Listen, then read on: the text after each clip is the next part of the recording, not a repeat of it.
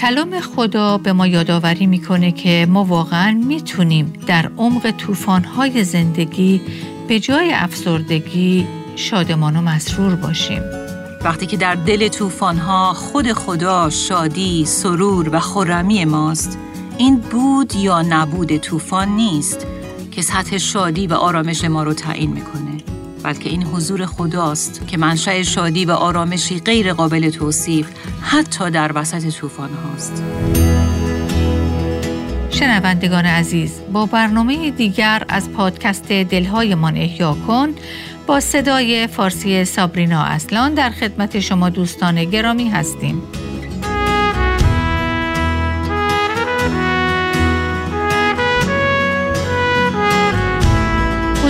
بزرگترین مسئله ای که امروز شما رو به چالش کشیده چیه؟ یا بهتر بگیم امروز چه طوفانی زندگی شما رو تهدید می‌کنه؟ در برنامه امروز خواهیم دید که چطور در موجهای طوفانی زندگیمون به آرامش و صلحی درونی دست بیابیم. اگه با ما از چند برنامه قبل همراه بوده باشید، متوجه شدید که ما در برنامه هایی تحت عنوان رویارویی با افسردگی و شک در حال بررسی دو مزمور 42 و 43 هستیم. پس از شما دعوت می کنم که اگه در برنامه های قبل با ما همراه نبودید، حتما به اونها مراجعه کنید. در برنامه قبل ما دیدیم که نویسنده مزمور در شرایطی قرار داره که همه چیز در اطرافش بوی یأس و ناامیدی میده. شرایطی دل سرد کننده و شاید هم ترسناک و خطرناک که او رو افسرده و دلمرده کرده و در او نسبت به همه باورهاش شک و تردید به وجود آورده. ما دیدیم او در این حال از جایی که قبلا محل زندگیش بود یعنی اورشلیم مجبور شده به دلایلی نقل مکان کنه و بنابراین از محل پرستش و بسیاری از خواهران و برادرانی که با اونها مشارکت روحانی و دوستی نزدیک داشت جدا شده و این دلتنگی او رو در قربت به شدت آزار میده و نه فقط این بلکه در این بین مردم بی ایمان و خدا نشناسی هم او رو احاطه کردند و با حرفهای تمسخرآمیز خودشون او رو روز و شب تحقیر می‌کنن. او در این دو مزمور خودش رو به شخصی تشبیه می‌کنه که انگار در خشکسالی به سر می‌بره و به دنبال جرعه آب میگرده تا تشنگی شدید خودش رو رفع کنه. و بعد در ادامه مزمور تصویر دیگه ای از خودش میده. تصویر شخصی که در دریایی فوق العاده طوفانی گیر کرده و در امواج خروشان اون در حال دست و پا زدنه و احساس می‌کنه که هر آن ممکنه که غرق بشه. او در این بین دو نوع واکنش از خودش نشون میده. واکنش اول واکنش طبیعی اوست. و اون اینه که این شرایط بغرنج او رو به ناامیدی و افسردگی کشونده و در پریشان حالی و دلمردگی به همه باورهاش شک و تردید پیدا کرده. باورهایی که قبلا صد درصد به درستیشون اطمینان داشت. اما واکنش دوم او اینه که بر اساس شناختی که از خدا و شخصیت او در کلام خدا داره، او تصمیم می‌گیره که با ایمان عکس عمل نشون بده و نه بر اساس اونچه که به چشم می‌بینه. دقیقا مثل اونچه که پولس در عهد جدید در دوم قرنتیان فصل پنج آیه هفت هم دربارش صحبت می‌کنه. پولس در این آیه میگه زیرا با ایمان رفتار می‌کنیم نه با دیدار. ترجمه مجده این آیه رو این چنین می نویسه. راهنمای ما در زندگی ایمان ماست نه آنچه می بینیم. و بنابراین ما در این دو مزمور یعنی مزمور 42 و 43 می بینیم که نویسنده به جایی می‌رسه که انتخاب می‌کنه که به جای رفتار به دیدار به ایمان رفتار کنه. اگه با ما در برنامه قبل همراه بودید، با هم دیدیم که گویا در فکر و دل نویسنده مزمور دیدار و ایمان با هم در حال گفتگو هستند و هر کدومشون سعی می‌کنه که در این گفتمان بر دیگری چیره بشه. دیدار بر اساس آنچه که چشم نویسنده در اطراف خودش می‌بینه وارد گفتگو میشه و سعی می‌کنه نویسنده رو به سوی خودش بکشه و ایمان هم بر اساس شخصیت خدا و آنچه درباره او در کلامش گفته شده دلایل و استدلال خودش رو به نویسنده ارائه میده. و این گفتگوی بین دیدار و ایمان در واقع در افکار نویسنده مزمور اتفاق میافته. کشمکشی که در اون او بالاخره تصمیم می‌گیره که به خودش مشورت صحیح بده و به ایمان و حرفهای او گوش بده. و در شرایط بغرنجی که براش پیش اومده نه به دیدار بلکه به ایمان رفتار کنه. پس از شما دعوت می‌کنم که اگه به برنامه های قبل در این سری گوش نکردید حتما اونها رو دنبال کنید. این برنامه ها توجه ما رو به گفتگو و کشمکشی که غالبا بین دیدار و ایمان به وجود میاد جلب می‌کنن. اجازه بدید در ادامه این بحث اول مزمور 42 و 43 رو با هم بخونیم. و از شما دعوت می‌کنم در حینی که من این مزمور رو برای شما می‌خونم به این گفتگو و کشمکش بین دیدار و ایمان دوباره توجه کنید. چون که آهو سراپا مشتاق نهرهای آب است همچنان ای خدا جان من به شدت مشتاق توست. جان من تشنه خداست که کی بیایم و به حضور او حاضر شوم. اشکهایم روز و شب خوراک من است. چون تمامی روز مرا گویند خدای تو کجاست؟ از دل فقان برمیآورم چون ایامی را یاد میآورم که با جماعت می‌رفتم و آنان را به خانه خدا رهنمون می شدم. در میان فریادهای شادمانی و شکرگزاری جمعیت جشن گیرندگان.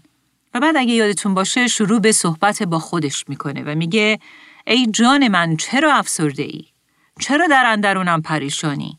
بر خدا امید دار زیرا که او را باز خواهم ستود او را که رهاننده من و خدای من است. از این رو تو را یاد خواهم کرد از سرزمین اردن و بلندی های هرمون از کوه مسخار جرفا به جرفا خبر می دهد از خروش آبشارهای تو. امواج و سیلابهای تو جملگی اثرم گذشته است. بله او واقعا در طوفانی سهمگینه. اما ایمان به او میگه بله درسته تو واقعا در طوفان هستی اما در وسط این طوفان تاریک و ترسناک ببین که خدا برای تو چی کار داره می‌کنه. و بعد در آیه هشت ایمان دوباره بهش میگه که خداوند در دل این امواج خروشان در روز محبتش را عنایت می کند و در شب سرودش با من است. دعایی به درگاه خدای حیات بخشم. به خدا که صخره من است می‌گویم چرا مرا از یاد برده ای؟ چرا باید از جور دشمن به روز سیاه بنشینم؟ یا در ترجمه دیگه میگه چرا به سبب ظلم دشمن ماتم کنان تردد کنم؟ تعنی خسم استخوانهایم را خورد کرده چرا که تمامی روز مرا گویند خدای تو کجاست؟ ای جان من چرا افسرده ای؟ چرا در اندرونم پریشانی؟ بر خدا امیددار زیرا که او را باز حمد خواهم گفت. او را که رهاننده من و خدای من است. و بعد به مزمور چهل و سه می رسیم که در اون می خونیم خدایا مرا داد بده و به دفاع از حق من در برابر قوم خدا نشناز برخیز. مرا از چنگ مردمان هیلگر و ظالم برهان. زیرا تویی خدایی که به او پناه می‌برم. چرا مرا از خود رانده ای؟ چرا باید از جور دشمن به روز سیاه بنشینم؟ نور و حقیقت خود را بفرست تا هدایتم کنند و مرا به کوه مقدس و مسکن خاص تو بیاورند. آنگاه به مذبح خدا خواهم آمد نزد خدایی که شادی و سرور من است. و تو را ای خدا ای خدای من با بربت خواهم ستود. و بعدش دوباره بندگردان این سرود رو تکرار می‌کنه و میگه ای جان من چرا افسرده ای؟ چرا در اندرونم پریشانی؟ بر خدا امید دار. زیرا که او را باز حمد خواهم گفت. او را که رهاننده و خدای من است. امروز در آخرین بخش از سری برنامه های رویارویی با افسردگی و شک می‌خوام توجه شما رو به آخرین صحبتی که در فکر نویسنده بین دیدار و ایمان صورت می‌گیره جلب کنم. در واقع خواهیم دید که او چه قدم نهایی برمیداره تا به جای رفتار به دیدار به ایمان رفتار کنه. تا به حال ایمان او رو به این نتیجه رسونده که حضور خدا در این طوفان و خشکسالی برای او کافی و بسنده است و خواهد بود. و حالا با انتظار چشم به راه دیدن مداخله خدا و عمل او در زندگیشه. بله او با ایمان برای خدا و نجات او انتظار می‌کشه. از شما دعوت می‌کنم که به این عبارت که اون رو سه بار تکرار می‌کنه توجه کنید. بر خدا امید دار زیرا که او را باز خواهم ستود او را که رهاننده من و خدای من است. او در واقع مطمئنه که روزی فرا خواهد رسید که خدا وارد صحنه خواهد شد و طوری مداخله خواهد کرد که او را بالاخره نجات خواهد داد. به طوری که او دوباره خدا رو به خاطر اونچه که کرده خواهد ستود. و تا اون روز یعنی تا اون روز که او نجات و رهایی خودش رو به چشم ببینه تا اون روز او بر خدا امید خواهد بست. تا اون روز او اطمینان، اعتماد و توکلش رو بر خدا قرار خواهد داد. او در این واقع به خدا اعلام می‌کنه که من مطمئنم که تو در پشت صحنه داری عمل می‌کنی. او می‌دونه که خدا بر همه چیز و همه وقایع تلخ و شیرین زندگی او حاکمیت مطلق داره و اوست که تعیین می‌کنه که ما از چه نوع طوفان و مشکلی باید عبور کنیم و برای چه مدت زمانی همون مشکل رو تجربه کنیم.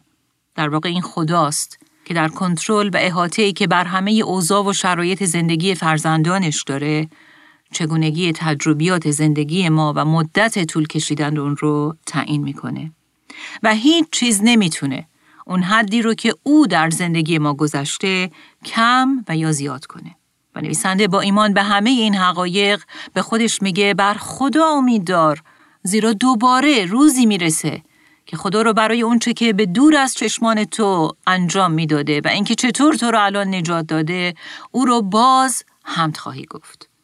و این منو به یاد آیه در مزمور سی میندازه. در مزمور سی آیه پنج می‌خونیم شبی ممکن است سراسر به گریه بگذرد ولی صبحگاهان شادمانی رخ می‌دهد.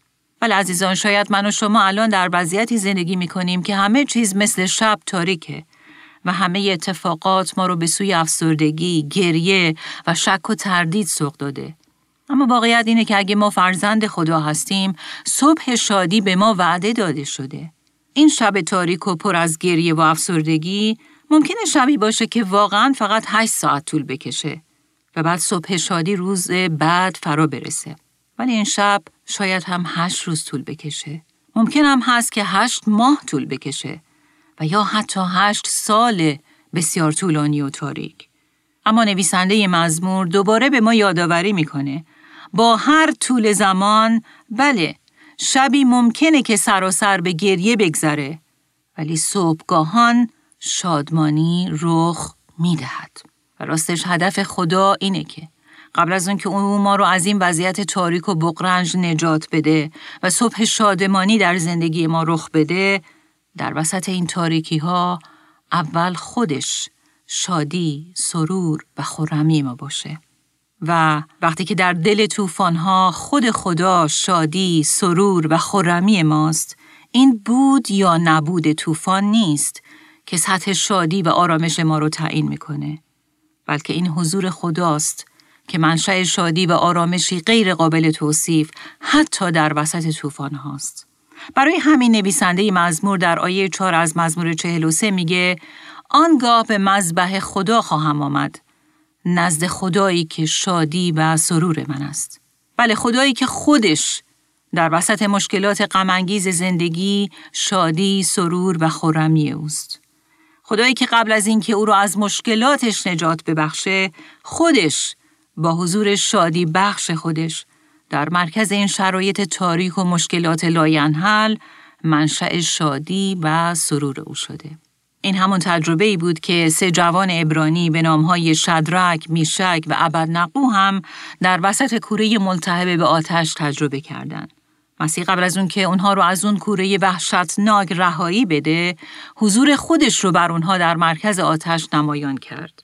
حضوری که قطعاً با خودش آرامش، و در این حال شادی و سروری غیر قابل توصیف به همراه داشت. و این همون تجربه بود که حبقوق هم در فصل سوم از کتاب خودش به اون اشاره می‌کنه. در آیات 17 و 18 می‌خونیم اگرچه درخت انجیر شکوفه نیاورد و میوه ها در موها یافت نشود. محصول زیتون از میان برود و مزرعه ها آزوقه ندهد. گله از آقل منقطع شود و رمه ای در طبیله نباشد من در خداوند شادمان خواهم بود و در خدای نجات خیش وجد خواهم کرد. ولی عزیزان چشمان حبقوق هم جز شرایط ناامید کننده چیز دیگه ای نمی‌دید. در واقع هیچ چیز امیدوار کننده قابل رویتی در اطراف او وجود نداشت که او به اون دل ببنده. او هم مثل نویسنده مزمور 42 و 43 خودش رو در وسط خشکسالی و فقدانها می‌دید. اما اما او هم به مرحله می‌رسه که با وجود این فقدانها و مشکلات لاینحل میگه لیکن من در خداوند شادمان خواهم بود و در خدای نجات خویش وجد خواهم نمود. و بعد ادامه میده که خداوندگار یهوه قوت من است. او پایهایم را همچون پاهای آهو می گرداند و مرا بر مکانهای بلندم خرامان می سازد. آیا می بینید که او هم مثل این نویسنده مزمور 42 و 43 مطمئنه که بالاخره خدا او رو نجات خواهد داد؟ چون او یعنی حبقوق هم خدا رو خدای نجات خویش می‌خونه. اما بالاتر از اون در حالی که هیچ چیز هنوز عوض نشده و مشکلات و فشارهای اطراف لاینحل باقی موندن در وسط این شرایط او در خود خداوند شادی و وجد می‌کنه. و برای همینه که نویسنده مزمور با وجود اینکه شرایط اطراف در او روحیه افسرده، پریشان حال و پر از شک و تردید به وجود آورده، اما دوباره و دوباره به خودش میگه بر خدا امید دار زیرا که او را برای نجات روی او باز حمد خواهم گفت. و عزیزان اگه ما فرزند خدا هستیم، اگر ایماندار به مسیح هستیم، این باید بندگردان زندگی ما هم باشه. که دوباره و دوباره اون رو به خودمون یادآوری کنیم. درست در وسط مشکلات و دردهایی که ما رو افسرده کردن و طوفان‌ها و امواجی که احساس می‌کنیم در اونها غرق شدیم. در وسط مشکلات زن در وسط مشکلات خانوادگی، در مشکلات جسمی و بیماری ها، در وسط مشکلات مالی و بیکاری ها، در وسط مشکلات روابطی، در جفاها، در دوریها، در نقل مکانها و مهاجرتها که همگی اینها بندهای مختلف زندگی ما رو تشکیل میدن. بله بیایید در بین هر بند از زندگیمون این بندگردان رو دوباره و دوباره و دوباره تکرار کنیم که ای جان من چرا افسرده ای؟ چرا در اندرونم پریشانی؟ بر خدا امید دار زیرا که او را برای نجات روی او باز حمد خواهم گفت. لازم به ذکر که واژه امید در زبان اصلی یعنی عبری به معنای امیدیه که با انتظار و صبر و شکیبایی و اطمینان و توکل همراهه. متاسفانه ما این قسمت امید یعنی انتظار کشیدن رو دوست نداریم می‌خوایم زود به نتیجه برسیم. زود آزاد بشیم، زود جواب بگیریم و نجات پیدا کنیم. در حالی که باید به یاد داشته باشیم که زندگی یک برنامه تلویزیونی یا فیلم سینمایی نیست که در چند دقیقه یا حد اکثر در یکی دو ساعت به نتیجه برسه.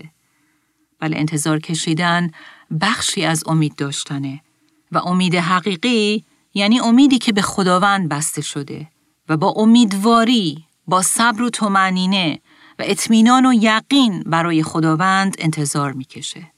و برای همین هم اگرچه بادهای زندگی در صدد هستند که ایماندار به مسیح رو محزون و افسرده و پریشان حال بکنن اما به خاطر امیدی که او بر خداوند داره در وسط دردها هم شادی و وجد می‌کنه. به نظر من به خاطر همین نوع امید بر خداونده که پولس هم درباره خودش در دوم قرنتیان فصل ششم آیه ده میگه چون محزون ولی دائما شادمان فقیر و اینک بسیاری رو دولتمند می‌سازیم چون بی چیز اما مالک همه چیز. واقعا چطور ممکنه که وقایع ناگوار زندگی به صورتی واقعی باعث حزن و ناراحتی کسی بشه اما در عین حال او شادمان هم باشه؟ و یا در فقر و نداری به سر ببره. اما خودش رو دولتمند و مالک همه چیز بدونه. این تنها و تنها زمانی امکان پذیره که خداوند تنها امید حقیقی او باشه. قطعا این بندگردان یعنی بر خدا امید دار زیرا که او را برای نجات روی او باز حمد خواهم گفت بندگردان زندگی پولس هم بوده. که اون رو دائما در بین بندهای مختلف غمانگیز و دشوار زندگیش دوباره و دوباره تکرار می کرده. کلمه حمد در اینجا به نوعی پرستش پر از احترام اشاره می‌کنه که با دستهای برافراشته به سوی بالا همراهه. پرستشی که با تشکر و سپاس فراوان خدا رو متبارک می‌خونه.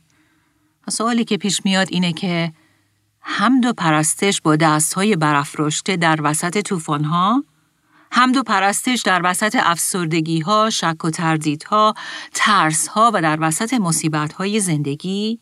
بله من و شما شاید بگیم که من حاضرم که او را حمد بگم و با تشکر و سپاسگزاری او را پرستش کنم. وقتی که از این وضعیت طوفانی و از این افسردگی و دلمردگی نجات پیدا کنم.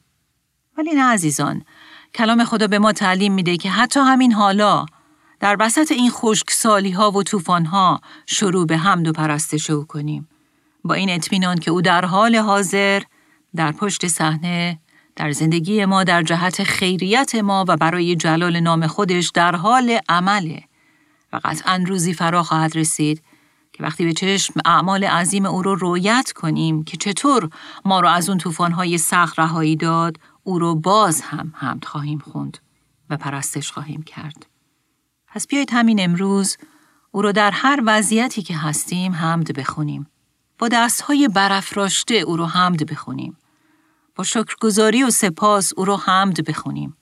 او رو با فروتنی و احترام متبارک بخونیم.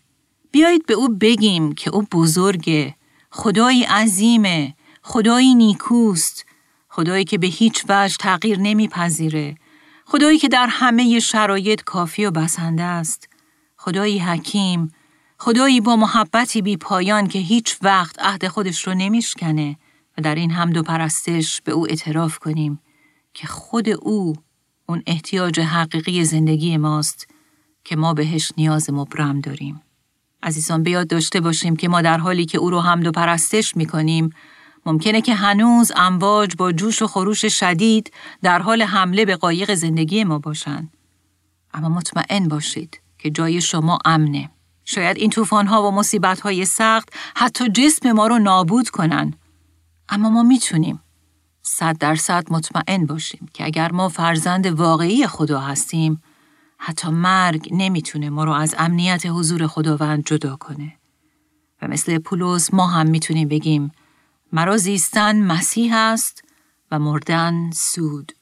بنابراین عزیزان بیایید این بندگردان رو دوباره تکرار کنیم و از گفتن اون خسته نشیم و در هر شرایطی که هستیم دوباره و دوباره بخونیم بر خدا امید دار زیرا که او را که نجات روی من و خدای من است باز حمد خواهم گفت. واژه مهم دیگری که در این آیه باید به اون توجه کرد واژه نجاته که از کلمه عبری یشوع به معنی نجات و رهایی پیروزمندانه میاد و از همین واژه کلمه دیگه ای داریم که یهوشواست به معنی یهوه نجات می دهد یا خداوند نجات می دهد. و آیا می دونید که صورت یونانی این کلمه در عهد جدید چیه؟ بله عیسی که صورت یونانی همون یهوشوا هستش که معنی اون هم خدای نجات دهنده است.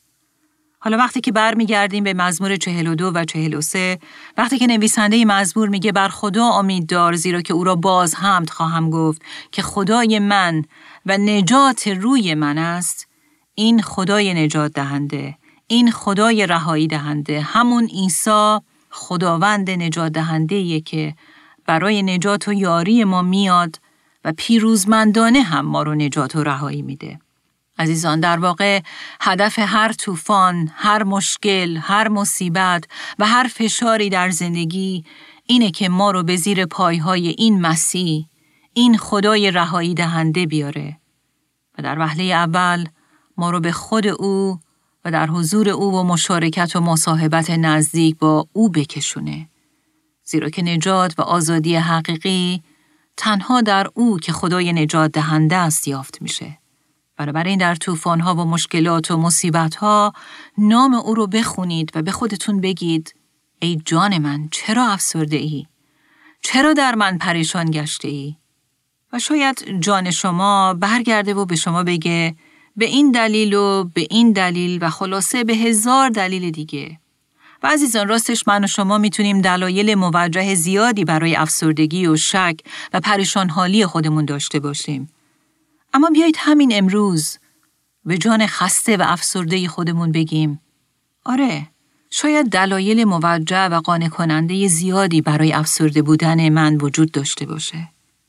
اما ای جان من بر خدا امید دار زیرا که او را باز هم حمد خواهم گفت. و چه کسی رو در این طوفان باز حمد خواهم گفت؟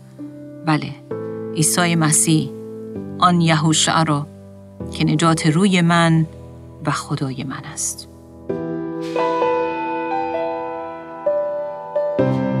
واقعا خدا رو شکر برای این حقیقت عالی باشه که در بین همه صداهای ناامید کننده که در اطرافمون میشنویم با خودمون عهد ببندیم که بله من بر نجات دهندم عیسی تمرکز خواهم کرد و بر او امید خواهم بست زیرا که او رو برای نجات روی او باز حمد خواهم گفت پس تا برنامه آینده از پادکست دلهایمان احیا کن شما را به دستهای امن این منجی عزیز می سپاریم.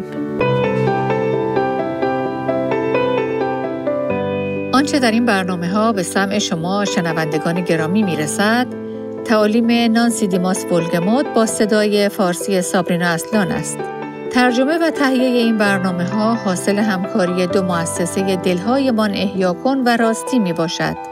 برای شنیدن یا بارگزاری سایر برنامه ها می توانید به تارنمای دلهایمان احیا کن مراجعه کنید.